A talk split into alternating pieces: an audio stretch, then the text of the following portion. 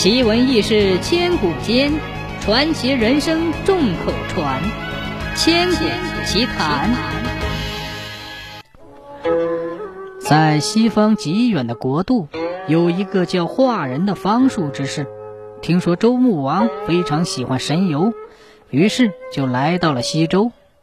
华人本事高超，道术非凡，他能从熊熊的大火中走来走去，而毫发不伤。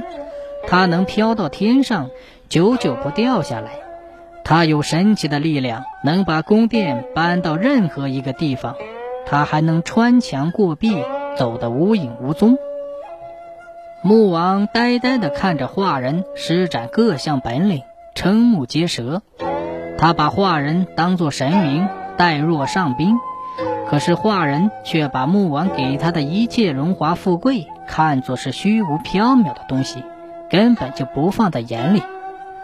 有一次，穆王又设宴招待华人，华人连筷子都没有动一下。他走到穆王的身边，拉起穆王的手，一窜的就飞腾起来，一直升到半空中。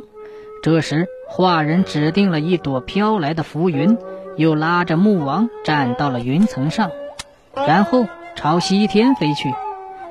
他们到了一座宏伟的宫殿面前，停了下来。这座宫殿金光闪闪，华丽而又庄严。整座宫殿都是用璀璨的美玉和绚丽的珍珠砌成的，四射的光芒炫耀无比，直照的人的眼睛扑朔迷离。看到这样的殿宇之后，穆王不觉得自行惭愧。穆王看着这闪闪的金光。一会儿就头昏目眩了，他不敢久留，于是请求画人带他回去。画人答应了他的请求，把穆王一推，穆王就摔下了云端。穆王从半空中跌落下来，即刻就醒了过来。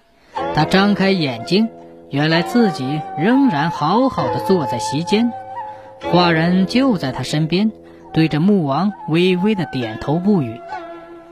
穆王见画人这样，就悄悄地问他：“我刚才好像跟随你到了某处，后来就从云端上掉了下来，这是怎么回事呢？”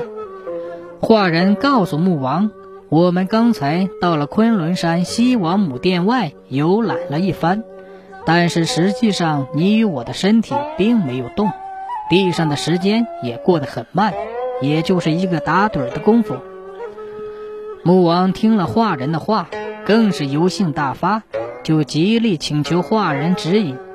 画人被穆王缠得没有办法，于是就说：“要想能够像皇帝那样畅游神州，就要有极好的骏马和善于驾车的能人。现在你们神州国有个叫造父的能人，他能够帮助你实现梦想，你就去找他吧。”说完。不顾穆王的再三拘留，直接穿过对面的墙壁就不见了。穆王下令寻遍天下造车的能者，最后在夸父山下找到了造父。造父进献给穆王八匹神马，穆王得到宝马之后，就叫人不远万里到东海海中采集一种叫龙雏的神草，专门用来饲养这些神马。这种草，普通的马只要吃了就能日行八百。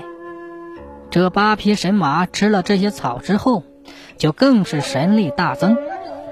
穆王为了神游天下，还叫人特地为他造了一架龙辇，由这八匹神马拉着。于是穆王叫造父赶车，自东向西畅游神州。他先是渡过了黄河，沿太行山北路。直达阴山脚下，转而又向西折行，经河西登上祁连山，最后一直向西行，到他曾梦游到过的昆仑之巅西王母宫殿。他在西王母宫殿里拜见了西王母，目睹了她那高贵的尊容、绝世的美貌。穆王这次也是有备而来，他双手捧起白龟玄璧，进献给西王母。并还赠送了彩锦丝笛一千匹，西王母也热情款待了周穆王，让穆王流连忘返。